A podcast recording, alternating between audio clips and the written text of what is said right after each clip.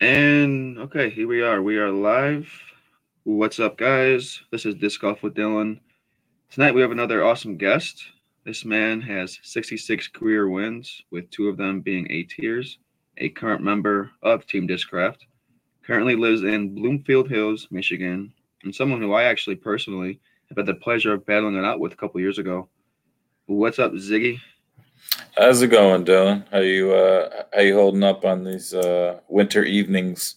I hate it. Are, yeah, I'm going to California this weekend. Actually, we're me and my girlfriend are randomly. We're just going to. We're going to LA. I'm going next weekend. Nice. yeah, we're we're going this weekend for uh, two days. See a beach or two, enjoy the weather, and come back to this crap hole. Yeah, it's funny. If you were going next weekend, my uh, my dad lives in Huntington. Could have hung out hung out in some uh, nicer weather. That would have been. That would have been. That would have been. Would have been really awesome. What are the odds, though? No, I know it's it's hilarious. February always is like I don't know. By the end of February, I'm just like I don't know. The, the winter has defeated me at that point. I'm like just over it. yeah, I'm getting to that point, getting to that age now where it's. I'm just gonna fly fly somewhere and enjoy it. It's my first time flying, so First time Yeah. flying. Wow. Yeah. So see see how that goes. Hopefully, some anxiety medicine can hold me through. Yeah, yeah. My, my girlfriend, she has a real tough time flying. So Yeah. I just feel like I'm just I just think I just I just have like crowd anxiety. I, I'm claustrophobic. I think I'm gonna di- pass out and die. Freaking weird, but I should be okay. You know what I mean? I should be. yeah, not, no. what can you do? Maybe have a drink or some Xanax, you know. Yeah, drink with Xanax. That'd be a freaking blackout. Uh, my girlfriend, she uh, still cries after. What can you do? Though? No, I uh, planes don't bother me. Like turbulence don't bother me, but if it's like like driving in the snow or rain, that bothers me a lot. But planes, Yeah, I'm I'm- cool with. Yeah, I'm kind of um yeah, like I, I feel you there. Yeah, I'm bad at uh bad at uh driving at night. Like when it gets like like I said, when you just feel like claustrophobic and you just feel like I don't know, you just can't don't feel like you just don't feel like like you're in control. You know what I mean? I hate that feeling. Yeah, the um, the, the like if it's watery and the the headlights reflecting off the stuff, it's just like I'm yeah no like there's like. Yeah, when, when a car is driving by, there's like a moment where I just can't see anything. So it's fun. Up off the anxiety topic. Uh, what are you doing? How are you right now? So, you throwing, or are you still you still injured? How is this going about? Yeah, so I, I tore my shoulder at the end of May, actually the day before my first uh, Michigan tournament or first spring Oh. tournament. Yeah. Oh. And uh, so then I was able to get surgery in July, end of July. And shoulder surgery is awful. In case anyone was wondering, it's it's pretty much uh, terrible. There's no no positives to it. Just being honest. um, and then they said tentatively April I'd be able to throw hard, um, but not to take that as like set in stone. Just like a possibility. So continuing to work, uh, work out, do my workouts, try and push the limits a little bit every day, and uh, just kind of see how things go. I started uh, putting right-handed about a month ago, so I've been putting right-handed once or twice a week, uh, and man, it's it's it's so strange to you know play disc golf your whole life. But I mean, since I was 11, I'm 27, so two thirds of my life, uh, Oh, and then just not be able to do it at all for a significant uh, period of time, and then you know ha- having trouble getting a, a putter to the basket from 30 feet is is quite humbling. It, uh, right, right-handed or left-handed? That's that you're having trouble with. uh, right-handed. I actually played lefty uh, for the three months leading up to my surgery, and like Huh. I'd say I'm like a solid AM two left-handed. And So- two. All right, there you go. Yeah, I, I was. I, I want to get a, another PDGA number and play left-handed, but I don't. I, don't. I don't know if that's kosher or not. so. Might be against the uh stand the PDGA rules, I guess. Scott Stokely. Or I'd be like Beer Coven Ziggy instead of Ziggy Beer Coven. That'll be my uh, left-handed alias. Barack Colvin. Barack Colvin. Birko. So when when do you think that you'll be when do you think you'll be throwing full power? You know, they, like I said, they said tentatively April. I feel like it's going to be uh, a little longer than that. I'd imagine May. I'm hoping, and then I hope to be able to compete uh, by late June. Like my okay. my birthday is June 19th, so like a, a goal that I kind of had when the whole thing started was to be able to play a tournament before my birthday. So right. That would be cool. I'm not gonna push it. Yeah, I'm not gonna push it just to get it done, but right. it's kind of like a, a personal goal. What is like the hardest thing you think you're battling with right now? Just not being able to do what you know you can do. You know what I mean? Yeah, like the the physical is is tough, but it's nothing compared to the mental. Like the the mental Yeah. But, struggle is real because I mean, like I said, since I was 11, I you know if it wasn't terrible weather outside, I'm throwing frisbees, you know, discs. You know, that's that's just what I did, you know. And then for the last four or five years, you know, it was like four years, like my my, my full time job, you know. So basically, everything was just uprooted. You know, I can't disc. I got to find, you know, there's all this uh, open space in Right. my, you know, to do like time that I, you know, normally was just occupied with driving to tournaments, practicing, and and then uh, just yeah, I mean, not being able to compete is is really tough too because I'm I love disc golf. I'm a very competitive person, yes, you are. and and for a long time, it's been all I've known for the most part. You know, so it's uh, it's been a struggle. Uh, I try and take the positives out of it. totally. Uh, you, you know, try and use this as fuel, you know, come back, you know, hungrier.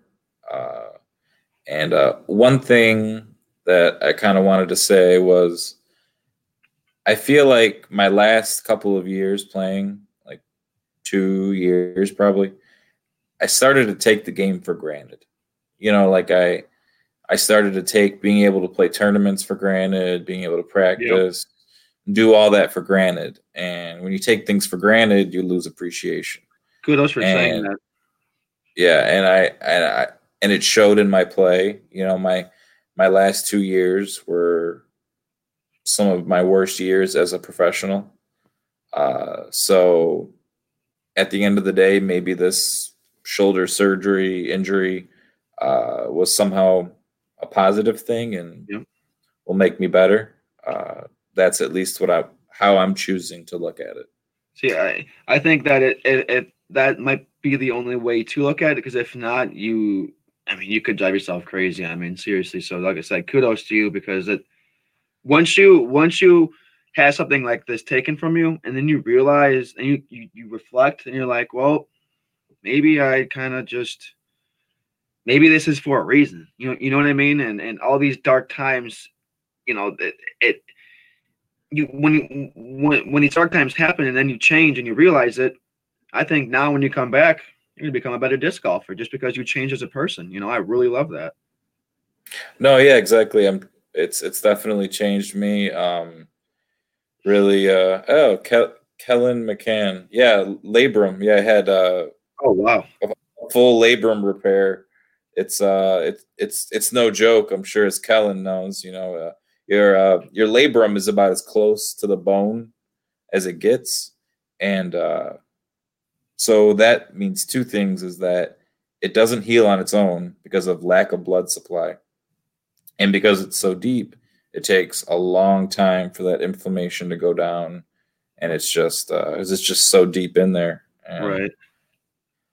it's it's it's no joke. I tell you, uh, week after surgery is is probably the hardest was is the hardest week of my life. It was like. I you can't get up on your own, you can't shower on your own, you can't eat on your own. Like breathing hurts. Like I don't know, like knee and knee and leg injuries. Like those suck because you can't. You're not as mobile, but you can isolate your knee. You know, you you can kind of put it up and like avoid moving it for extended periods of time. but you know your shoulder and i move my neck i do this i move my other arm you know everything forces that shoulder to move and it's just really hard to isolate it to keep you know the, the pain down. And it's just like you're constantly reminded that you're in agony you know 24 7 right.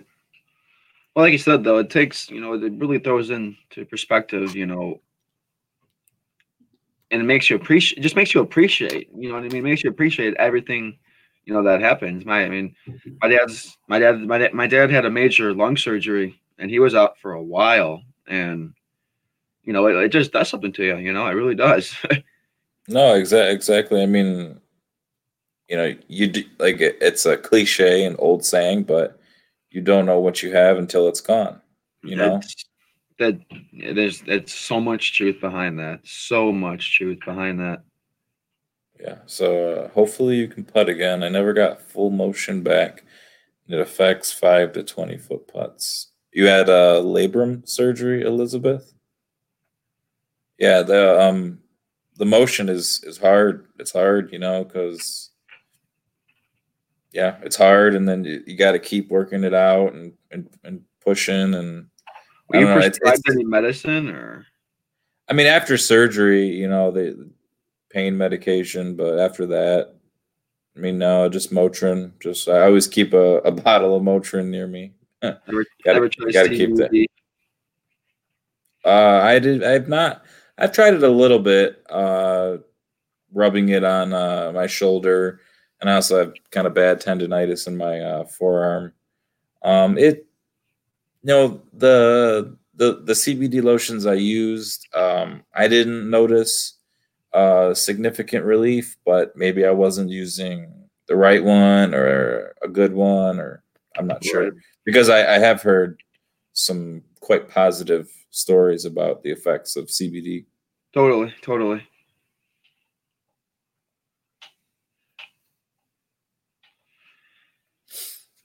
I'm sorry. Did you cut on? Did you say something? I thought. uh No, no. I oh, was. Sorry. Uh, I thought. I thought. I thought you were looking down to read something. Uh, no, it, the connection lag. That's why I thought you said something. Sorry. Oh, okay. Jonah oh. Jet Jernigan says, "I couldn't imagine not being able to play. Is this injury from disc golf?" Um. So my labrum it ended up like disconnecting at like posterior anterior and at my bicep tendon. Like it pretty much tore at every possible connection point. Um, and the the the single act that did it was actually shooting a basketball. Huh. But the doctors, you know, that I mean, that's obviously no way for something like that to do the damage it did.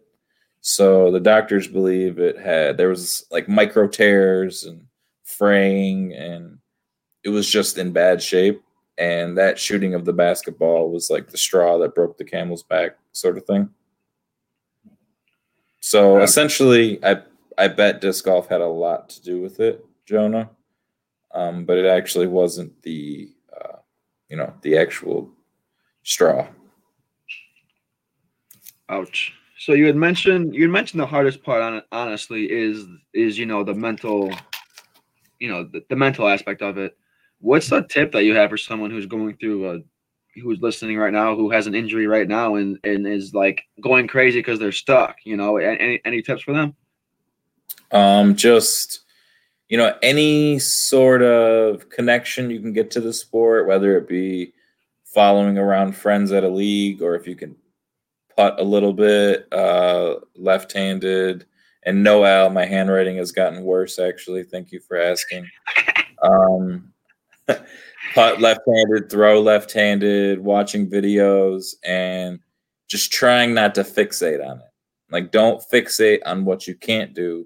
Fixate on what you can do because right. I multiple instances I had fixated on what I can't do. You know, like af- after the first couple weeks after surgery, I had multiple panic attacks of just feeling uh, like like stuck. You know, wow, like, right, to- yeah, like just uh like it's gonna be months and months you know I, I can't do anything i'm here on the couch you know if i have to get up i have to like get my girlfriend to help me up you know just feeling like like useless and stuck and that that would just you know lead to a rabbit hole of negative thoughts that you you know i would just just focus on what you can do and just you know it, it'll be natural but just you know you'll get that appreciation uh, for the sport like you never have you know just because maybe it's never been taken away like that before I feel like that every year, every every year after winter.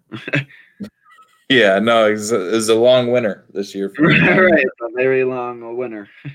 yeah uh, uh, what is it uh, the winter is coming yeah. yeah, the winter. Yep. Don't spoil anything for me. I'm have, I have one more episode that I on that show that I don't want to watch. So the final one yeah, I have the last episode that I'm just pushing off and pushing off. you're like you're like I can't I can't break up with her. I don't know how to do it. I don't know how to do I, it. I don't, man. It's hard. I'm not ready. That's exactly Yeah. what it is. For me, the last season made it easy to break up with that show because it was I don't know. I think hands Right. down like not not as good as the other seasons, you know. Right. I don't know what the hell he did. I just don't. When I love, I love hard. It's hard to let go. You know what I mean? Yeah. Let go. There you go. You got you got a strong love, strong connection. What's So my you- favorite? I say this guy, uh, Benjio. What's my favorite tournament to play? I uh, I would say, like big scale, probably. I'd say Worlds. It's just fun to play Worlds, you know, because you.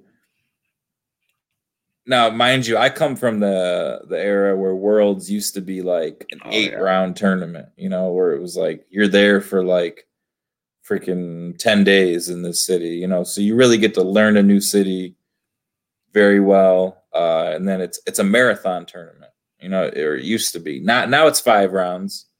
Um, but it was, you know, it was once a year you're playing, you know, eight rounds in five days. You know, it was a marathon. It was not something you want to do all the time, but certainly something fun to do once a year. Uh, right. so I I would say Worlds probably my favorite big event, and then small scale.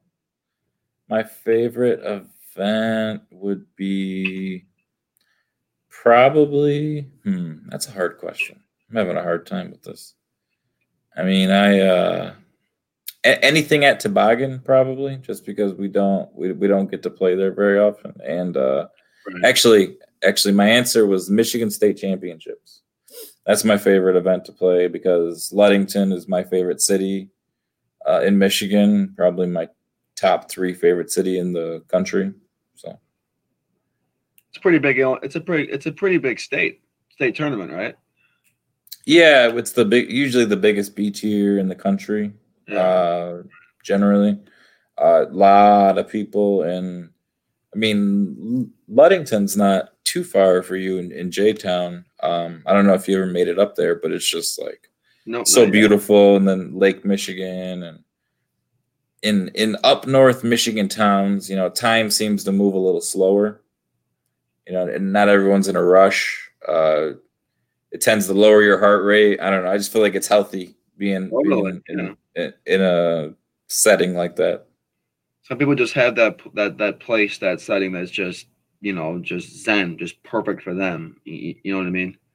Yeah, no, everybody, you know, like for me, I, I love, you know, country towns up north Michigan and and I hate places like Chicago or New York, like city like cities, you know. Right. I'm half and half. Like I do like I got I'm gonna go see LA for the first time. You know, I'm staying in LA. So like it's pretty crazy. But then then again, you know, I have, you know, cousins and family that are in, you know, Indiana, kind of in the, in the middle of nowhere. And I love I love that too.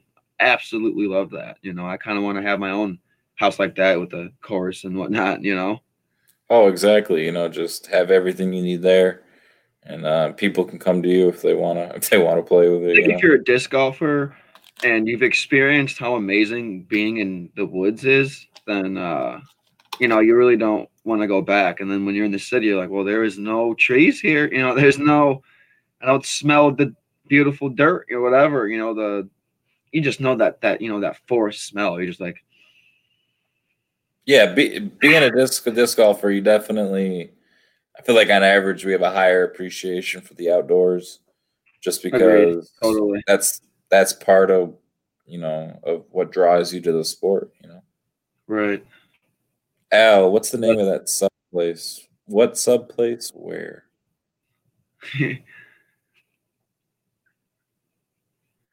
It's less time for sure. us. I'm thinking. I don't know. It's Probably less talk about if me and him were to drive up there. So you've so you've obviously my voice correct. you've obviously been you know in the sport for a while. How do you see the sport in five years? Well, I you know the the sport is growing. The the the spectrum that every movement in disc golf reaches gets wider every year. Um, but it's just it's still not uh taken off kind of like what I think it can. You know, it's uh me, me too. They still, you know, like payouts have stayed the same for I don't know, 15 years, you know, I've like heard that. I've heard that in USDGC a long time ago. They were like, you know, Ken Climo got like fifteen thousand dollars cash. yeah, um I don't know about uh him, but I know Nikko in 09 when he won won like 15 grand and then the, the winner the next year got like 15 grand. You know, and and now I think it's probably somewhere around 8, I'm guessing. so it's you know we haven't we haven't progressed you know like entry fees are still the same um for the most part it's just uh everything else is getting more expensive when we take and off, disc golfers are making the same essentially yeah, we still, yeah, people are still having trouble showering. I mean, that to me is just ridiculous. I don't think that should be an issue for professional athletes. You know, I Yeah, don't, no. I, sh- I don't think that at all. Having to eat, having to eat cheaper, unhealthy meals because they don't get paid out as much or because they're struggling on money. I don't think, I don't think a simple green paper or a simple thing like money should be an issue for a professional athlete. It's not an issue for any other athletes. Why is it for us? yeah no we all should have picked up dominoes or something like that dominoes is Dominoes, on ESPN I, I all the time you Dominoes, know? I should have played cornhole, boy. Play me some Yeah. cornhole. Boy. Yeah, I mean, professional cornholers, you know, I see that on ESPN a lot. That's a good point. You know, I, I bet none of them are sleeping on couches trying to, uh, you know, just so they can, you know, to, to stay on tour for a long time. There's a lot of sacrifices you have to make. A lot of sacrifices. banking and hoping on the fact that you can get a place or you have a there's room on a floor or something. I, I, that mentality, I, I, I guess I'm not hippie enough. I honestly, if I didn't have a girlfriend and family, I would be living like that. And I wouldn't care. But right now, I just it doesn't. It does not sound soothing to me. I, I you know, I want to kind of do it a different route if that makes sense. Yeah, I mean, I'm yeah, I'm not I'm not for like sleeping on floors and eating ramen, you know, like I if I'm gonna No. go to an event, you know, I'm gonna go if because you know I, I have enough money to stay somewhere somewhat comfortable, you know, like eat not like go to Ruth Chris Steakhouse every night, Right? but, Yeah. know, No. But if, not have to eat just you know cheese and bread sandwiches. But know? if if steak is part of one of the menus, because say you're on a diet or say not even a diet, say say I mean if you eat meat and steak is you know steak shouldn't have to be like a a treat in my just in my in my opinion. I, I truly believe that. I don't know. It's just it's it's a healthy meal. It's a way of it's a way of life. Eating healthy, you know. Yeah, no, I mean, you know, it's just healthy food is, is more expensive, especially in uh in in, in this country. Uh, Right. Ziggy Bougie drinking Fiji. Yeah, I do. Yeah, it's Fiji. If you got if Fiji wants to sponsor me, uh feel free. I drink a lot Shout of out Fiji. Fiji. Right. Shout out Fiji. Yeah, no, right. yeah, it's uh it's I did a extensive research in college about how uh the US is the only country uh where the poor people are obese. So Wow. Do you think that when we take off to where me and you kind of think we should be, do you think that the same people that are kind of in control now of the sport, not in control, but kind of at the top level, kind of, I guess, at the, the top seats, you know, in control, I guess, do you think those same people will be there when we take off, or do you think that it's going to be some? It's going to be a whole another team, a whole another set of guys, and and and I'm- females. I mean, I'm not trying to get uh, blackballed from the PDGA or anything, but I think that in order for us to make the necessary progression and movement, there needs to be a major shakeup of some sort. There needs to be some sort of new ideas, some sort of new structure, just More something risk. new. More Because risk. yeah, you know, risk is definitely a part of it. We uh, because doing what we've been doing just just hasn't hasn't done it. You know, It's it working hasn't for it them hasn't, it hasn't popped it. off. I don't know. It's working for them. I, I mean, truly, and maybe I, I feel like that's a, that could be a big part as to why we're, you know, we're not kind of I guess there because they're doing just fine. If you if you truly think about it, they're privately owned. They don't have to show anyone show anyone their taxes. You know, why would they have to? Yeah, I mean they uh I uh, I mean you gotta be careful with what I say here, but they uh you know that when when the PDGA, you know, whoever is is going from the PDGA to Worlds or a major, you know, they they generally travel well, uh, stay well, eat well, a lot more than the players. Yeah, well, totally agree. I just think that. See, I, I don't know. I, I I just think that there could be more more investing into the sport, and also I more more relationships made. You know, more more business moves made. You know. More yeah, I mean, I Nate Heinolds, this guy is he's a smart man. you know, just high performance people. Yeah. I guess. Nate Heinold, I mean, yeah, he's he's a hustle. I mean, he he hustles his butt. You know, he he he works uh, to get his tournament to where it is. You know, he he sells discs all year. You know, Yep. all year. Nate, Nate, if you're watching this, you are truly an inspiration of mine. Seriously, that dude's ethic, the way he is. I mean, he he's he is so so professional and just so I can't even think it's he's just, he's, he's very he's very good at what he does. That's the best way I can put it. No, he's yeah. I mean, he he definitely. I mean, like I said, he he the Ledgestone tournament was it's it's historical and it's it's Every payouts. year. you know um not i mean like i i've been playing forever and i don't remember any tournaments where you take top 25 you get a grand you know? Totally right, I, right. don't- I mean and then it's like worlds that you know payouts don't even come close to that No. or, and that's just uh it's weird to me but And I think I think we we need more people like the big discraft guys. In my opinion, these guys on the sponsorship level and on a on a um on a business level, I think they are doing some of the best right now. I think they might be doing the best. Actually, what am I saying? I think they are doing the best in, in terms of that aspect. Yeah, Discraft, they, you know, they, they they've been really stepping their game up for the last, you know, f- five six years. I would say there's been a a a change in direction, a shakeup, and Right. it, le- it led them to great things. You know, Bob Julio got in there. He started, you know, managing the team and. He was pushing for new ideas, new direction, new discs, new approaches and uh, they were successful. You know, and and I feel like Bob and and Mike have really uh, propelled that company uh, extremely far. You know, they're they're doing great things over there. Um, it's, I mean, they they have people knocking on the door begging to get sponsored by him. You know, so I bet. I bet. he, uh, I was begging him when I was like beast. 15. Emailing Yeah. him, talking on Facebook. You know, I was heck yeah. And that was back then. Yeah, no, he yeah, he's he's been putting in the work, you know. He Totally. uh he he had a vision, he acted and he executed. Yep, know? and he was patient with it, very patient with it. That's what it takes. You, it's one thing to have that plan like he has and that vision, but it's another thing to actually to to stick to it and to keep going at it. Because sometimes these visions are patience kills people, and and and he had just sat back. And I think that I when when they when they picked up McBeth, I was like, you know, these guys are onto something. Holy shit! Like they've been quiet for a reason. Like this is like this this this is something big. I knew I knew after that that this was that this was something big. I I I knew it.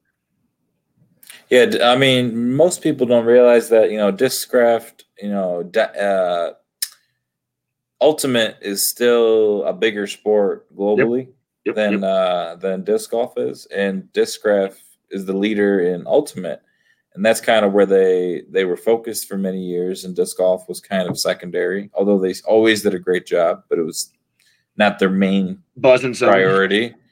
But now that they see, you know, I mean, like uh, disc golf has gotten there's so many more people in disc golf, so there's a bigger market for disc sales and disc merchandise and so on and so forth. And they've they've properly realized that, and now they are putting in the effort that they put into ultimate into disc golf, and it's paying dividends, and they're doing wonderful things.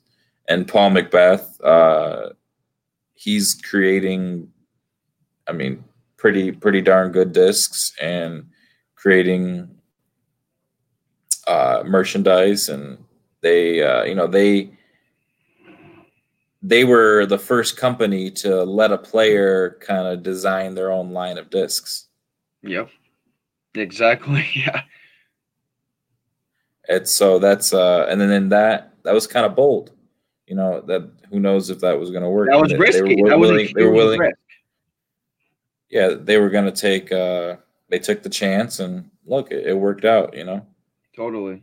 Yeah, I think I think what they've I think I think that I think the investing that they do in all their up and coming players, you know, I don't know how your contract is, but I, you know, I have my buddy Tom and his is it's uh, better than any it's better than a lot of the other contracts that I personally have seen, you know, or, or heard about. You, you, know what I mean? Yeah, they they're they're doing uh they you know each we're not allowed to talk about you know our uh, our contracts, but they right they they are taking care of their players. That that yes, much I, I can yeah. Heck yeah. But I'll say it's nice to make a couple hundred a week if real athletes get in because there's real money. See you game over.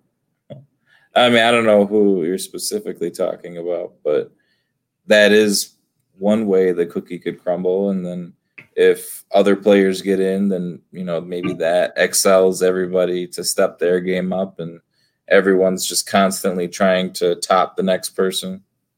Right. You know, and then I mean, obviously, if you know athletes, you know, like six six athletes who've been playing sports since they were a, a little kid, you know, obviously, if they all start getting into it, then the level of competition is going to rise and you're either going to have to get better or get out. You know, I, I I choose to believe that I will that I would get better, but I mean that's that's kind of that's kind of on you to make your own personal choice.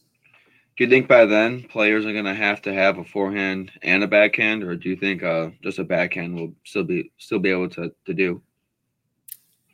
I think it's incredibly difficult currently to succeed without having both. Um, I think, uh, especially since I mean, like courses for I don't know, I'll say the first 25 years of the sport were, were designed with just a, a right-handed mindset. You know, just just right-handed. So you could you could survive with just a um, a hyzer, um, but nowadays courses are being like purposely designed to have both. You know, purposely totally. designed to have you know holes that finish right, holes that finish left, holes that finish straight. And I mean, yeah, you can have an anhyzer, but you and I both know there's certain holes where it's like, okay, I have a good anhyzer, but this is still like clearly a much easier sidearm than turnover. Totally. Um, yep. A and, shot's a lot easier than an anhyzer shot. And you know, there used to be, you know, like kind of like the older guard you know, like Feldberg, Barry, Kenny, uh, guys like those, they they were successful without a sidearm for the most part, um, and and at the top. But now all the top guys have very good sidearms. I'm, I'm trying to think of a a top player that doesn't have a that doesn't use a sidearm. I mean, even Nikko, Right. Nikko's using his forehand. Um, James Conrad's kind of developing one too now. Garrett. Yeah. uh, yep, Gurthie. Con- yeah, Conrad. But Conrad can throw a JK Pro Aviar, and it looks like he's throwing a forehand. Just the way he can manipulate it and turn it over, it's it's incredible. Um, totally. Philo, Philo's another player that's mainly backhand, but he, even he's throwing sidearms. You know, more these days. It's just so much easier. It's just you know, and then uh, a forehand I think is is pretty is is more comfortable to throw because you're always looking at the target. You know, Right. backhand, unless you have a very stretchy neck, you know, you have to look away from your target at a certain point. I think with, Um, if you have a forehand and you're playing in the woods a lot, and you you're on the edge of the woods, a standstill, you know, with your left foot out, with your left foot and then your right foot out, with a forehand is a much easier to do than having to throw backhand at that at that at that point. You know what I mean? oh yeah, scrambling. I mean, forehand, forehand. I mean, scrambling with a forehand is significantly easier. Right. Um, Right. and then so you know if you have a if you have a serviceable forehand and a serviceable backhand say you're playing in the woods and one day you know your backhand's off and you can lean on your forehand. Or if your forehand's off you can lean on your backhand. But if you only have one and it's off you know you know you're kind of sol Totally. I think yeah, I think that if you're going if you're going to not have a forehand, then I mean you need to really, really dial in dial in those putter and mid range shots because those are those are those are really what you're gonna need. You know what I mean? Yeah, exactly. And then I think whether or not there's a ceiling on the shot uh, is a big factor. Whether you can make it work backhand or forehand, True. because True. if it, if it's a you know Anhyzers need height. You know they need height because you're forcing the disc right, but you're also for or left depending on which way you're throwing. But you're forcing the disc the way it doesn't want to go, which in turn makes you you know angle it downwards. So Right. uh, if there's a ceiling on the shot, you know, like a, a low ceiling shot, you know, is much easier sidearm than I would say trying to throw a turnover. That's why it's really good to have both. Um, I think in the future everyone's gonna have both at the top yeah, level. yeah. I mean, I think, I mean, like, look at you know, look at any new player that's come on the scene that's you know ma- ma- made a wave or a splash or some sort of impact. They've Right. had both. You know, even look at uh look at Jackie Chen. True. You know, I don't know if you watched the coverage, but I mean, Yep. he had like he has like a 400 foot spike forehand. Yep. Like, like I have, I have a forehand, but I don't I don't have a 400 foot spike forehand. you know. you have a good forehand though. I love your I like your I like your uh you throw those S curves pretty well. Yeah, I've, I've forehand's always been the shot I leaned on, which is kind of scary because that's the shot that I'm. I'm not sure. Like I'll probably be able. I mean, I'll be able to throw backhand, but sidearm because that's uh because labrum injuries are like pitching injuries, and a forehand is you know similar to a pitch. Totally. So that uh I might be limited on that, which is kind of scary, but you know, maybe it'll make me grow and be able to do crazy sh- stuff with uh backhand. Heck yeah, totally. What is uh what's like what's like one good tip for someone who wants to start learning forehand? Um I would say one really good tip is I know Sexton has said this a lot and Germ has said this a lot. It's uh backhand is is a run up. A forehand is more of a hop. It's a, it's like a shuffle hop. You know, you're not running up sidearm. You kind of shuffle hop. And uh, I always like to kind of take a long final step and then just kind of like lean into it. You know, it's like a, a little shuffle hop. Like I'd say watch Sexton or Germ and uh, try and try and follow something like that. I would say take a look at mine maybe, but I don't have many rounds out there, so you, might be searching for a little while. So I, I'm gonna mention again. Obviously, you've been you know in the sport longer than me. Um, how exactly do you like? Can you ex- can you describe what you've seen like with with the disc golf technology since you started and to now? Um, I mean, I you know when I first started throwing, you know, I would say like the Valkyrie or the Eagle um, were like the the distance discs. You know, the the XS, the XL, Christian stuff like that. Stan- yeah, stuff stuff that people you know don't even throw anymore, basically. Um, My dad and throws that Valkyrie. Oh, he does. There you go. Yeah, I mean, Hell yeah. People throw them, but not not like they used to. Um, you could definitely crush those, dude.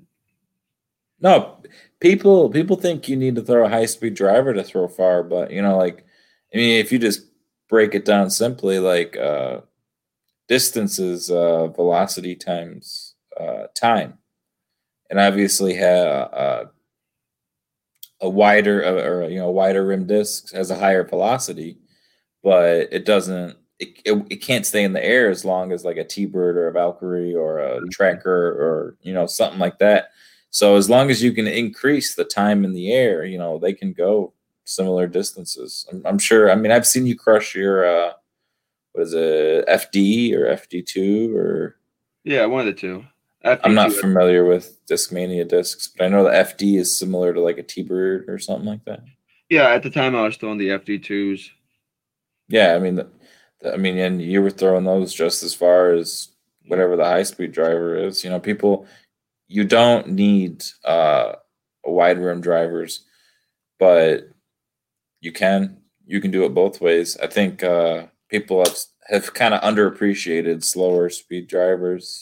I totally agree with that. I think a speed, I think from speed seven to ten are the most coolest, funnest speeds to throw. Best speeds, in my opinion. Maybe to eleven, maybe like an eleven. You know, maybe. But Yeah, I mean, I, and I, I think people should you should like kind of learn each speed. You know, like start off, learn a putter, yeah, then, then go to a mid range, then go to your fairways, then go to your like surge or wraith, and then work your way up to like Zeus, destroyer, right. boss, stuff like that. I think those big rimmed discs are just made for wide open, just huge, you know, bombs that I guess, you know, need to be, you know, like you said, in the air longer. I guess at that point is when it's going to be, when they could, you know, when they could go farther. But I personally, if I, I- unless I need to throw extremely far, I'd, I, I like throwing a speed 10. You know what I mean? It'll go 450, 500 feet. It really would. No, it does. It does. And uh like I said, I remember I remember the day that the um that the Wraith came out. I I remember the day and I remember like holding the Wraith and like just being like, whoa. Like I we're like, you can make a disc this sharp. Like I didn't- Right. we didn't we didn't know it was possible. And uh you know, like the the Wraith is still, I think, it's not as fast as like the boss or Zeus and stuff like that, but it's still pretty fast. And it was, I mean, it it was a it was a decent jump. I used to And, uh, those forehand back in the day. I remember those when those came out too. Yeah, I mean, it, it was.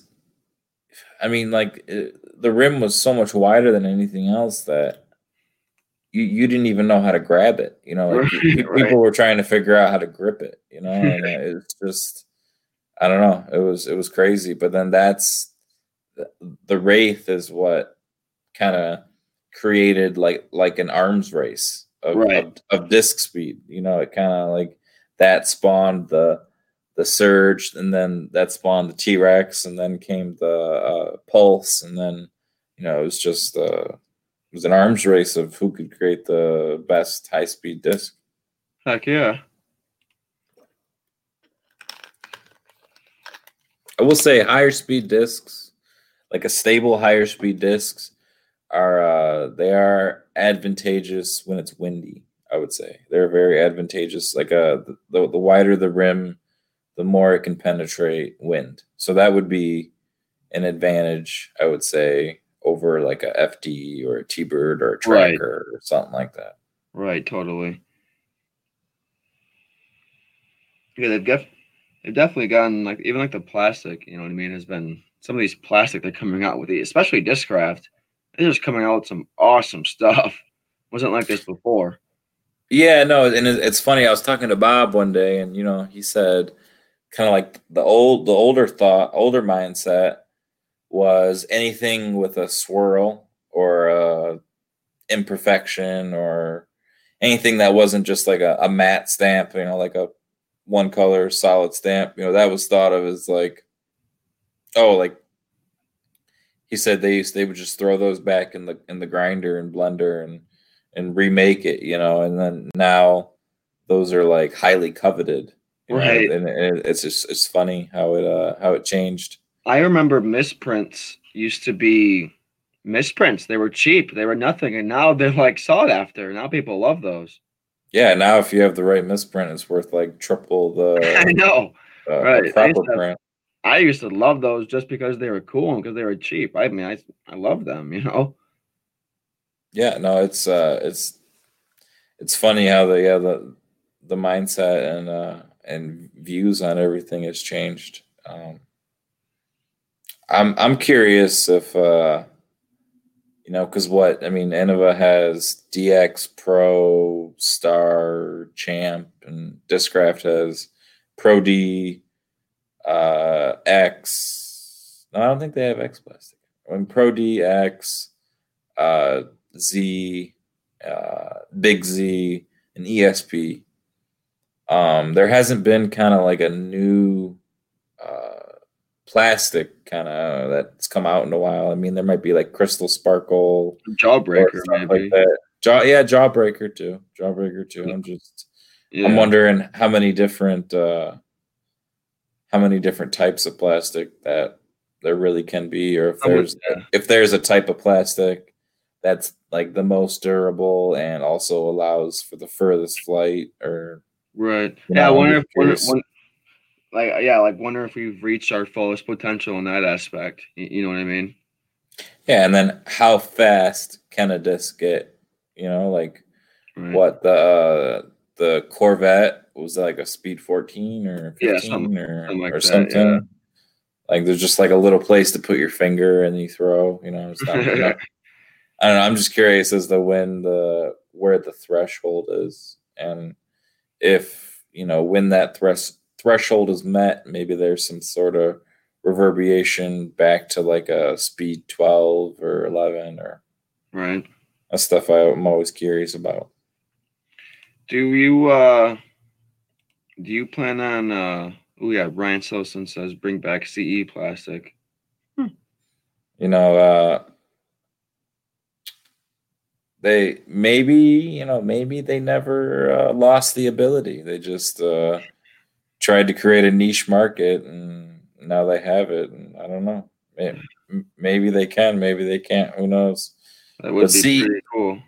Certain runs of CE plastic are certainly uh, some of the most durable runs of frisbees ever made, but not not uh, not unbreakable. Because I've uh, I, I've broke a couple CE racks before. So Ouch. yeah, I, I broke I broke a CE rack in the middle of a tournament, and then uh, you know the, the rule is you have to find the biggest piece and play it from there. yeah. And uh, we I had uh, two distinct big pieces that flew off, and one was in the middle of the fairway, and the other one was like in the deepest, darkest corner of the woods. And uh, I was like, I was like, you know, it's it's you know, benefit goes to the player. We can't tell, so I got to play this one. right. But those are those are arguments you don't you, you just don't really ever envisioning having to have on the course. right. Yeah, those are kind of those are kind of crazy. Crazy circumstances, honestly. R.I.P. to that Roc in that tournament. trying to think, what place did I take? I think I might have got second.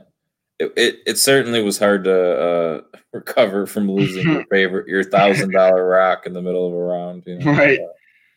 Thousand dollar Roc, jeez. Or like if I win this tournament, I might be able to buy half a Roc. Buy it half back.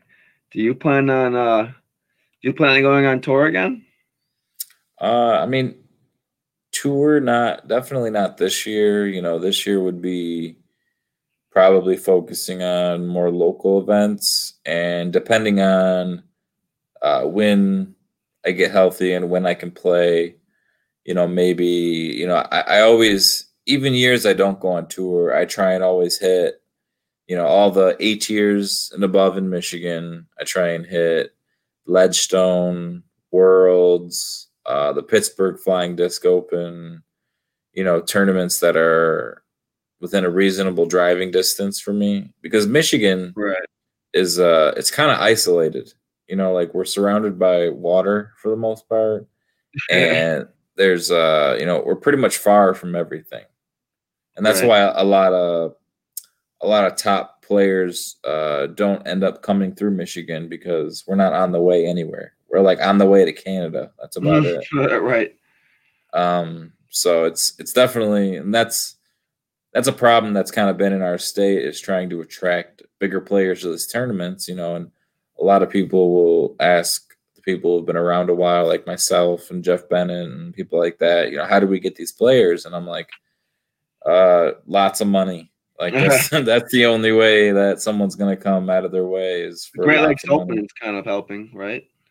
Yeah, no, it, it has that tournament. You know, it was that tournament was huge for many years, Right. and then for about four years in a row, it was just a B tier, and it was you know it left the Milford Hudson Mills area, went to the east side of the state, kind of bounced around locations for a while, and now it's it's found its way back home, and um, you know in Discraft's backyard, Milford Right. Hudson Mills area, and uh, it's it's awesome to see that tournament back uh, to what it uh, it should be, you know, as a as a premier event, which is nice. You know, it's nice to have the the top guys come to your home state. You know, that's Heck always yeah. fun. yeah, Worlds and Ledgestone last year was like, holy crap, it was awesome. It's two hours away, you know, for me.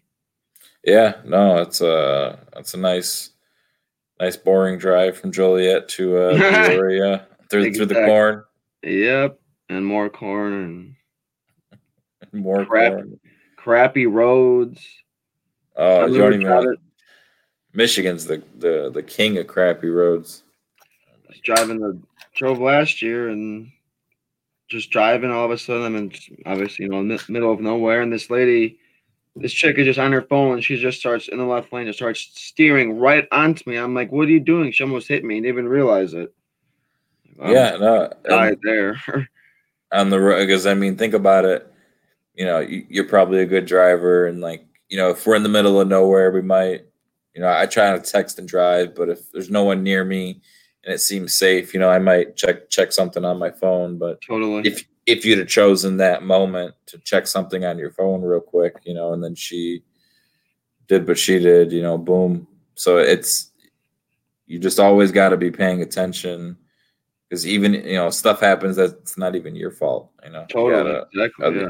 you gotta be able to be on guard for other people's mistakes, which sucks, but reality. I'm gonna be driving with you know when I go on tour. I'm gonna be in, in a big you know like 35 foot RV with you know my you know girlfriend, dogs, and cats, and it's gonna be Uh, really got to be focused on. It's gonna be really you know just traveling with the cats. Uh, I, I did that. I went on tour a couple of years ago with my buddy Rick and his fiance Roxy and their two cats. And uh, yeah, cats. Uh, cats thoroughly enjoy uh, staying in one place. yes they oh yeah They don't.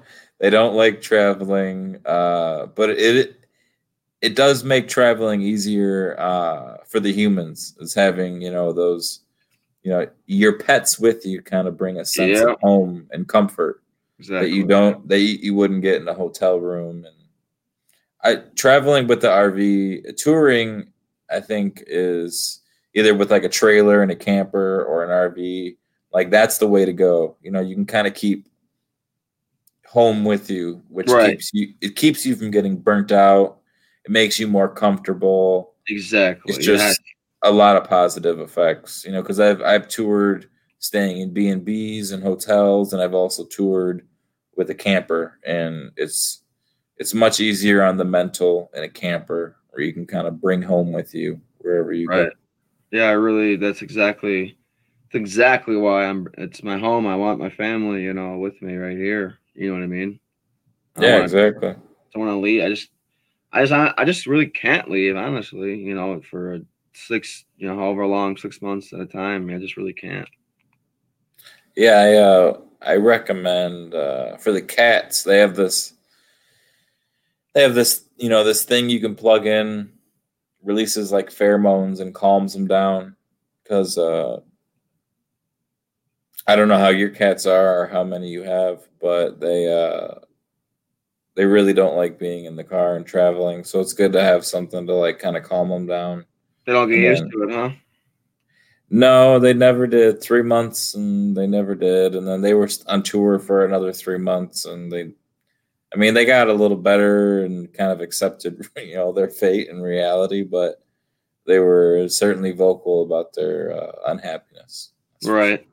Yeah. But- Hopefully they're not vocal when uh, we're sleeping. Hopefully it's just you know. Hopefully when we're sitting steady and they're just you know they they have their own smells and they they have us. Hopefully they just get over it. You know. Yeah, exactly. I mean, I guess you're going to be in an RV, so that's a little different. We had the the camper or the Oh, trailer.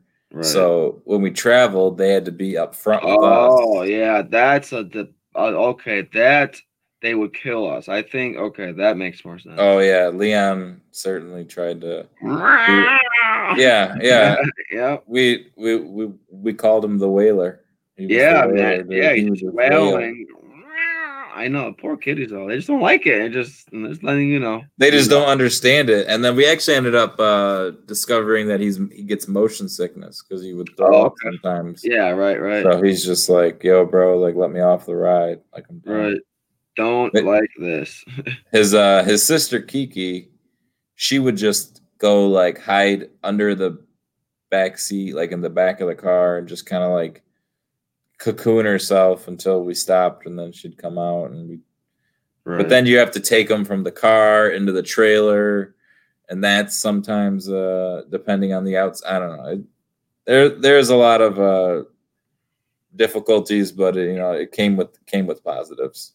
that's why I've been saving up, you know, these last couple of years and just trying to get a a big RV, you know, just so to make them just to, just to make them as comfortable as they can, you know, just because I know it's not going to be the most fun for them at first, you know. Oh yeah, how how many fur babies you got? Five total, So four cats and a dog, or five cats? Three cats and two dogs. Yeah. How do they get along? All like, uh, Oh yeah, they're all they get they get along good. yeah, they're all really they're all best friends. That's good. That's good. Yeah, and I mean, I know uh, if you're looking for some tips, because I know Johnny and Jennifer traveled with, I think up to three cats, maybe what they Oh, had wow. in their RV. So they, uh, you know, if I don't know if you're friends with them, but they might be people to hit up for tips. You know, Yeah, they uh, because they've been doing it for a while. Yeah, they're And- definitely OGs for the sport. Oh yeah, no, Johnny's awesome and Jennifer is as as, as sweet as they come. So Heck yeah. Well, yeah, I'm definitely whoopsie. Definitely gonna have some have to message them for some tips. yeah, yeah, yeah. Uh, What'd you break? Did you break something? No, it's my hydro flask. I keep kicking it. Oh, those things are loud when you drop. I know. They're so loud. No, dude, they're even outside when they drive it, doing, doing. Yeah, or like if you drop it while someone's teeing off. Yep. Bang, bang. exactly what they are. That's one of my pet peeves. Is like uh, people like you're on the tee and someone's like, you know, pounding a bottle of water and they're just like crinkling it up, crinkling it up. Yeah. like.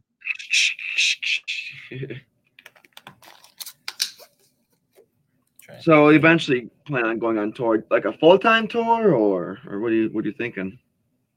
Um, we'll we'll just see. You know, I am uh I'm currently uh, yeah, I'm I'm trying to get healthy. Um I'm I'm gonna be taking some uh MCAT prep courses here soon and uh then taking the MCATs at some point this summer. Uh Mhm. so we'll see, you know, how high I score if I have to retake it, you know. So the goal is to you know get into med school within a, a year or two. You know, so because I, I was supposed to do it right after I graduated from undergrad, but I really wanted to just play disc golf for a couple of years and have some freedom. Um, but it is true what they say when you take a break. It is it is harder to uh, to get back in the swing of things because studying is like you know free work. You know, it's like pro bono work. You know, Right. you work your butt off and you don't really uh, get a whole lot for it. But Yep. buy good cat litter. That's very true, Al. That's see, with age does come wisdom. I don't care what anybody says. Al, you, you you need to get on here, and then I'll uh I'll be sure to to comment a bunch. no, Al's a Al's a good guy. I've known Al hell like I don't know how fifteen years. Al probably known each other. Uh, Dude, Alan and me, I was like three foot tall, dude. I mean, he cooked me spam. I, what did he? cook- What did you cook me, Al? He cooked me peanut butter and jelly, grilled peanut butter and jelly, in a beer can, over at the over at. I think it was a course in Hamilton, Illinois. It was like that big A tier, and that's like where Nikko and Avery and a bunch of these guys were. And I'd seen Ben Callaway throw the most farthest drive I've, drive I've, I have ever seen in my life, and Yeah. on Excaliburs on huge flexes, you know, and Oh Ben, yeah, Ben's a bomber. You uh if you ever wonder how Ben throws so far, just shake his hand. And you'll you'll immediately understand why he throws that far. that's hilarious. Al, you, you remember the uh that tournament at Ottawa Park, first shot, uh second round, I uh, aced right in your face. And you were like, Who is this fucking I didn't mean to swear. You're like, who is this uh fat 14 year old kid just beating my butt? Acing in my face. Yeah, that was, that was a good time. I believe he gave me uh he gave me a Ching Roc after that because uh, that's what I aced him with, and that was my favorite disc. And he gave me one, which was very That's nice. sick. Very nice. No, I was just gonna bring that up, Al. We were camping over at this. It was a camping disc golf A tier and at Hamilton, and he brought his Xbox, and we were camping, and he was. Well, I was playing Xbox with his, and we were playing Tiger Woods with my dad and stuff. That's when I met. Al. Super young, man. I don't even know. That, that was that was super super young. That was a while. That was a long time ago. Yeah, I feel like it, Al hasn't. Like Al has looked the same for like 15 years. I feel like he hasn't. He hasn't like gotten older, younger, bigger, smaller. Just kind of like stayed the same. Speaking of fur babies, my cat has uh, woken up from her nap. I love how strained cats look when they wake up from a nap. You know, like they stretch and like oh yeah, Her life is act like they're fucking like at the hardest life in the world. You know, Dude, I swear, my dog, every time I'm like, all right, get up. It's legit huff and puffs, dude. It's hilarious. Or she's like, she's like rotating and spinning around. She's like, oh, your life is so hard.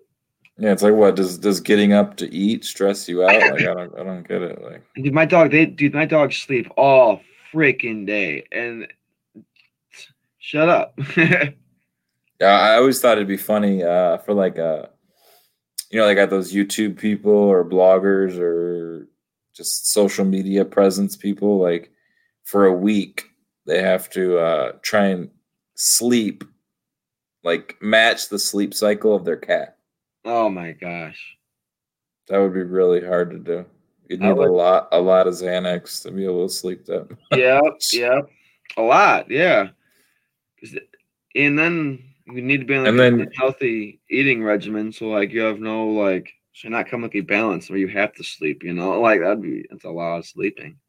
Yeah, no, I, I, I wonder. I'm just like, man, like, you must be stressed out, cat. I lost a little back in blizzard plastic weight. What does that mean? You're throwing blizzard plastic out? I don't, I don't, I don't know about that. Maybe he lost a little bit of weight and I don't he's talking about. I don't know. Tight body Yeah. Ruby. Maybe, yeah. Who knows? He's saying. I mean, yeah. So, do you have any? What do you? What is your disc golf schedule like now? I mean, I know obviously you can't do much, but do you still do any, anything disc golf wise? Yeah, I mean, I try. I try and stay active on the Discraft all day page. Um, I I try. Uh, you know the. I've watched a lot of disc golf in the last year, like an incredible amount. uh, I'm gonna watch the last round of the Wintertime Open after we're done tonight. Heck yeah. Um, I try. You know, I I couldn't really caddy all summer, but you know, I would go out and walk tournaments, uh, go out to local leagues and just hang out and see people. Um, like I said, I played lefty a lot. I actually got pretty good. That's so uh. I uh I'm gonna I'm, I'm gonna come beat you left-handed, Al, one day. Watch out. Um, lefty Ziggy, lefty Al. yeah, no, I, I was I was shooting, you know, like four or five under on city park courses. Yeah, yeah. Um, but I got uh, I got about like 15 workouts every day for my shoulder. I have to do, um, and then you know it's winter, so it sucks. Can't really just go out and putt. Right. Um, but every Monday I play a marksman league, which if anyone listening has a, a marksman league uh, near them, it's a very uh, unique and very enjoyable putting league format, you know, and it it doesn't take four hours, five hours. I feel like most putting leagues you're there forever. Um, right. and it's a pretty fun format. So I try and do that. Uh, in downtown Detroit, uh, a disc golfer works at one of these domes that has uh, bike races. Like it's kind of like an incline track, and they go around on bikes.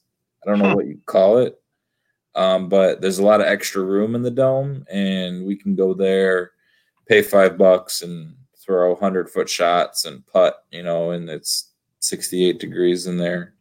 So I've been trying to do that, and uh, my girlfriend, she I've been getting her into the sport. I, I swear to God, her first forehand ever was 180 feet under the basket perfectly. Wow, that's oh, that's incredible. And then she, wow. yeah, I'm just like, you know, if if you know if this is Only where you're knew. starting, yeah, and she, yeah, the thing is like she just she thinks she she thinks she she sucks, you know, because oh, uh, she her only really you know person before I injured, I played with her a little bit, you know, so she judges everything off of me, you know, and I'm like, you know, I'm not the best in the world. I'm not even like top 100 200 now, or I, I could be, you know, eh, maybe in a year, year's time, but you know, I'm still, I'm still in the top percentage, you know, top half percentage of, of skill wise. And I'm like, you, you can't, you can't compare yourself to me or someone like me, you know, like the fact that you oh. threw a 180 foot forehand under the basket first time. Like that's that's so it's so incredibly rare, right, you know. Right. It's and then, it's hard to uh, convey that to her, but she she's got potential. Oh, yeah. So I actually would would walk with her a lot while she played, you know, try and give her tips. And I actually give a lot of lessons. The last uh, two years, I've been doing lessons. Um, I had about five or six people I give lessons to. Um, I feel like that's that's something that should probably be utilized more in people's learning processes because when I decided to learn ball golf, I first thing I did was like I took lessons because I wanted a solid foundation. Right. Okay. Right. You know, learn learn the right way. Don't learn any bad habits. Um, and I feel like in disc golf, you know if you if you you know you can go on your own and be fine but you could also learn some very bad habits that are incredibly difficult to break further totally, on. Totally. so you know you you you know pay for some private lessons for, from your local pro. And uh and yeah i mean you help him out you know he gives you a solid base. And and you would be surprised as to how many just little things that they can teach you that can have an immediate impact on your game. Yep. along along with the many other uh, you know techniques that they'll teach you and then you have to take and work with but there's many just little ideas little simple tricks that Little know, mindset, even. yeah little mindsets you know the, the you know your, your local pros have been playing a long time so you know instead of making some mistakes learn from their mistakes you know Exactly. Yeah. Very well sa- said. save yourself a few strokes in time uh, but yeah i think lessons uh, that'd be a, a necessary mindset for learners to kind of like accept you know i don't know because like like i said lessons in in most sports are people will do them but in disc golf people tend to be a little hesitant Right. um but you know. there's you know pitching coaches, batting coaches, you know, you name it. I mean, it's that's and that definitely helps. You know, people should definitely do it more in disc golf for sure. Totally agree. Yeah, no, I would, I would just, uh, yeah, and like I said, learning a solid foundation. You, know, you, you don't need to get lessons for three years, four years. You know, just get a couple. You know, get get a solid base and and move move forward. Yep. Al said I get whole five at Trin- Trinity now. So yeah, yeah. That's well, that. Uh, that's that twenty-seven hole course in that neighborhood, right? No, that's Dellwood. That's Dellwood. Okay. Dellwood. Yeah, that, that's Dellwood. Um, that one is right by my house. Trin- I mean, shit. Tr- Trinity is too. Trinity is five minutes from Dellwood. I don't, I I haven't played uh, either of those. I've played. Like I said, I used to live at Crown. I mean, I, I went to Crown Point, uh, Lemon Lake, like a lot in the early 2010s. Um, but I want. Go ahead. I I was gonna say, speaking of that, do you want to talk about that uh Worlds finish of yours? Oh yeah, no, I would say my my proudest disc golf finish was 2010 Worlds at Crown Point. Uh, I took I took 10th. I, I tied for 10th with Devin Owens. That's Um, good. Yeah, no, I mean, I'm I'm still very very pleased with that finish to this day. Uh, you know, it it always puts a, a smile on my face thinking about it. You know, it, it's just uh, given in 2010, competition was a little different, but top 10 is still top 10, and Heck it was uh, it, was- it was it was pretty it was pretty. pre- Pretty proud moment, I would say. Did you Um, play the Worlds three years later there or no? Yeah, I did. I played the Worlds three years later there, and I think I took uh, 23rd. 23rd. Nice. The top twenty-five at Worlds. That's sick. Yeah, and then I played USDGC once and took 18th. Nice. That was 2009, a long time ago. Yeah, over ten years. Yeah, and I didn't get my invite back because the USDGC went through some. They were trying some things. Uh, it, they they didn't work, but they tried. Uh, they were doing the um, open flight where it's uh, like handicap based. Where did you qualify? Well, Or is that different? yeah, it was. Uh, I just it just didn't seem as fun because if you take top twenty five or top twenty at USDGC, or at least back then, you got a invitation uh, for the next year. But since it was open flight, it I, I got the invitation, but it just wasn't the same, you Right. know. So I um, I kind of missed out on being able to go back there, and I haven't I haven't qualified for it since, and uh, that's I would say that's probably one of my my major goals is to get back to USDGC because uh, I mean that's you know you it's there are a lot of tournaments these days that treat players uh, fairly professionally, but uh, USDGC you, you you really feel like you're playing in a, in a in a, a PGA event. You know, Yeah. it's uh it's something about super that. special. It's, Yeah, there's you you you can feel it when you turn onto the campus. You know, it's like a you're driving there's, down. there's like right? an aura. Yeah. Uh, my buddy Yeah. qualified there, and we drove down. Tony P. Shout out to you, Tony P. Uh, he he qualified, and we drove down there, and yeah, dude, it was. That's why I, he actually played with Jordan Castro back in the day. Um, it's just something in the air, dude. I don't get every year people say that that it's just something in the air. Those tents, I mean, you don't just get water, Gatorade. You can have energy drinks, beer. I mean, they had just the, the food was a feast. I mean, it was insane what they what they do for you there. Really awesome. Yeah, the uh the players meeting the night before. Oh yeah. Um, one Yeah. of the best one of the best spreads I've ever had at a disc golf tournament ever. You know, amazing food.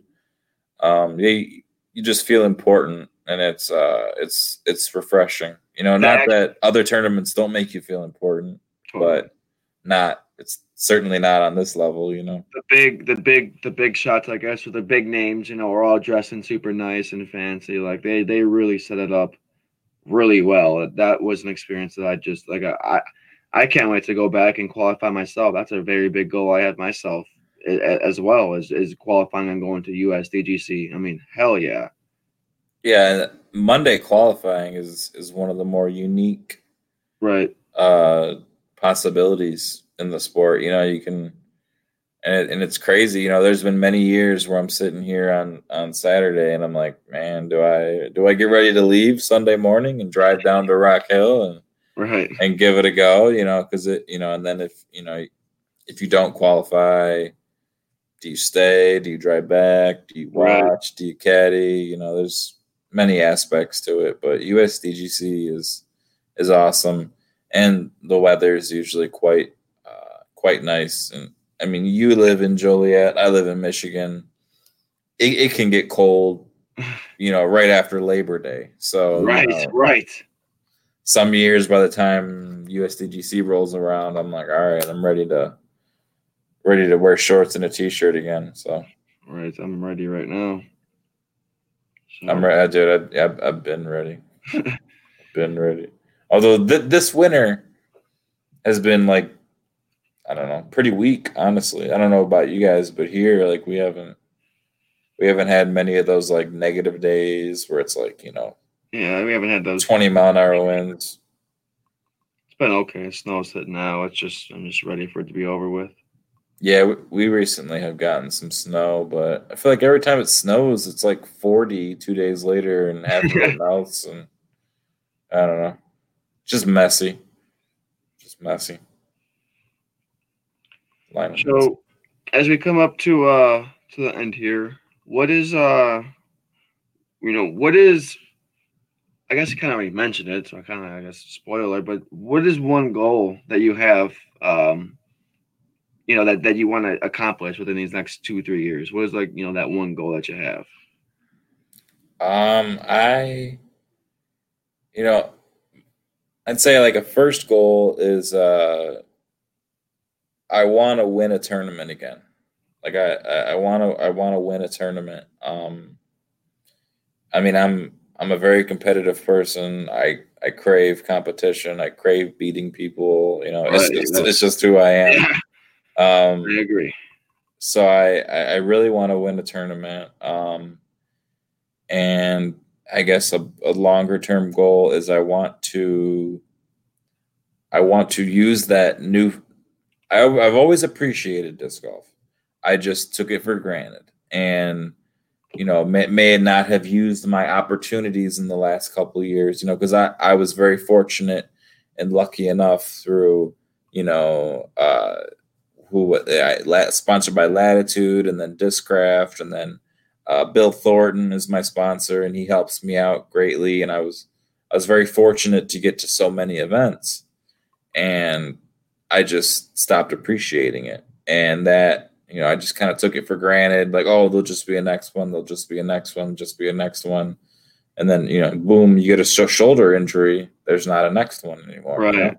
Totally. So I uh, I, I want to use that newfound appreciation to bring my game to a level that it hasn't been at in a couple years. And you know, there was there was a time where I was competing with all the top guys, you know, and my play has wavered a little bit through the years. So I, I want to become a staple on the top couple cards, you know, again, and and kind of uh, restamp my presence, you know, Heck yeah. back into uh, back into things, you know, and Promote that like I said, brand.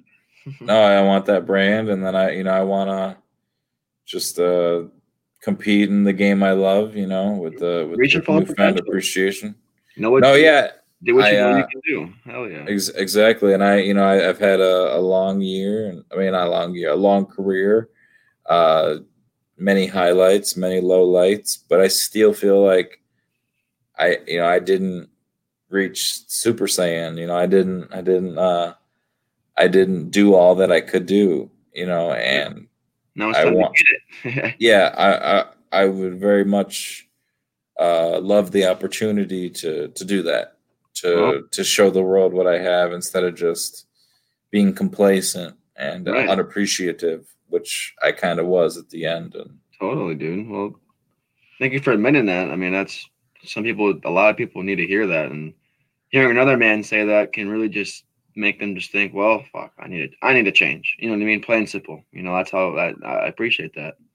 yeah, no, I mean, I trust me, I uh, it just becomes clearer and clearer every day. You know that you know that you know you just you make mistakes, but um, the key is admitting it, uh, being honest with yourself. Because if you're not honest with yourself, you're really never going to have any physical or emotional or any any sort of growth. You know, totally. Well, without without being uh, honest with yourself and mature and you know t- take your smarts you know um, and use them as motivation Exactly. Yeah. Well said, dude.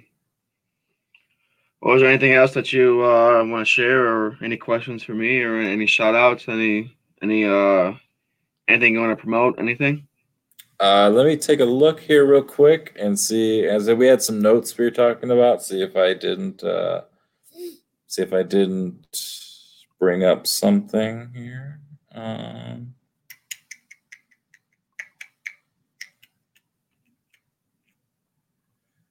Um, okay, yeah, no. So shout outs, you know, I I really want to uh, say thank you to Discraft for sticking by me uh, throughout my injury. You know, I didn't I didn't play much last year. I played two tournaments. Uh, I I did win one, but you know, I only Nice. played two tournaments. Uh, but you know, just stick through me through the injury while you know I'm I'm not uh, you know, as, as big of an asset to the company, uh, you know, on the uh, on the shelf. So I appreciate them. Um, I want to thank my sponsors, Great Lakes Discs, uh, Shay Abbey. He's a amazing sponsor and runs one of the best A tiers in the country. You know, a lot of added cash, and he listens to the players. He just doesn't Right. tell the players how things are going to be. He works with players to make Heck them yeah. how to make things how they should be. It's the best way to. Oh. awesome. Oh, exactly. And I'd like to thank Luna Disc, sponsor Mitten Bags. If anyone's looking for, uh, I, I throw a lot of forehands, and when it gets humid and hot, you know, um, a forehand only has so many points of contact with the disc. So if you're slippery, that's not a lot of stability.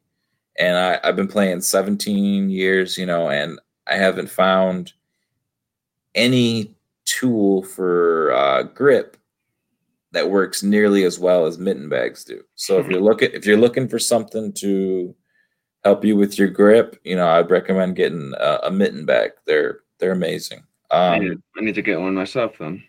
yeah, no, I'm uh, I'm, they're uh, sponsoring me, and we're making a line of mitten bags with my uh, cat on them for a fundraiser. So Heck yeah, I'll buy one. about to be awesome. and then, uh, you know, I and then so you know the person who's been there the longest, and the person who has always believed in me uh, is Bill Thornton. You know, I'm sure I'm sure many people have heard the name. You know, he's he's he's just the best. He's one of the nicest souls, most purest, kindest souls you'll ever come across. Uh, and he has done so much for me. He has given me so many opportunities in the sport that I would have never have had without him. Uh, gotten me to tournaments, you know, and I just I I, I can never thank him enough. You know, he he you know he he means the world to me. He's Right. one of my favorite people, and I just you know thank you, Bill, from the bottom of my heart. Sounds like an awesome guy for sure, man. Really good guy. Yeah, no, I mean if anyone's lucky enough to cross paths with him, you know, they will surely feel the same way. It's really awesome. Well, Ziggy, it was a freaking awesome dude. It was awesome having you on. I can't believe we, have already been on for an hour and 25. It really doesn't even feel like that at all. No, yeah, exactly. If time flies, time flies. Man, so he must be a good uh, guy. Yeah, Al, Al knows about Bill. Al knows about Bill. Heck yeah. Um, yeah, no, yeah, I appreciate you uh, having me on. I appreciate you uh, letting me, uh, you know, talk and you know, giving me some exposure and uh, letting letting people hear uh, hear some hear you know my stories and my side of the tape. And if anyone out there uh, is struggling with an injury or, or trying to recover, you know, it's uh, it's not always easy, but focus on the positives. Focus on what can be, not what is. Um, yep. Awesome. And just just work towards it and never don't rush anything back. You know, don't because if if you rush an injury prematurely, then you end up being out longer than you were going to be. So patience is key. And I know this because I don't have any patience. so I, have uh, I've learned a lot of patience. So that's that that's another positive uh, take from the injury is is patience. Well, heck yeah, dude. That's that's awesome, dude. I'm I have none I have none either. So uh, appreciate it a lot. You know, I mean, it's some good wisdom and uh, just keep leading by example. You know, there's a lot of people that I'm sure that are looking up to you right now, and you know, if it's if even if it's one person, you know, just keep leading by example because you're abs- absolutely killing it. You know, appreciate it. Yeah, and, uh, and if anyone, uh, you know, has any questions, like I, I know I'm not, you know, one uh, you know, one of the top guys, but any questions about forehand or injuries or, or anything about the game, you know, feel free to message me on Facebook. You know, I'm I'm an I'm an open I'm an open book. Open uh, book.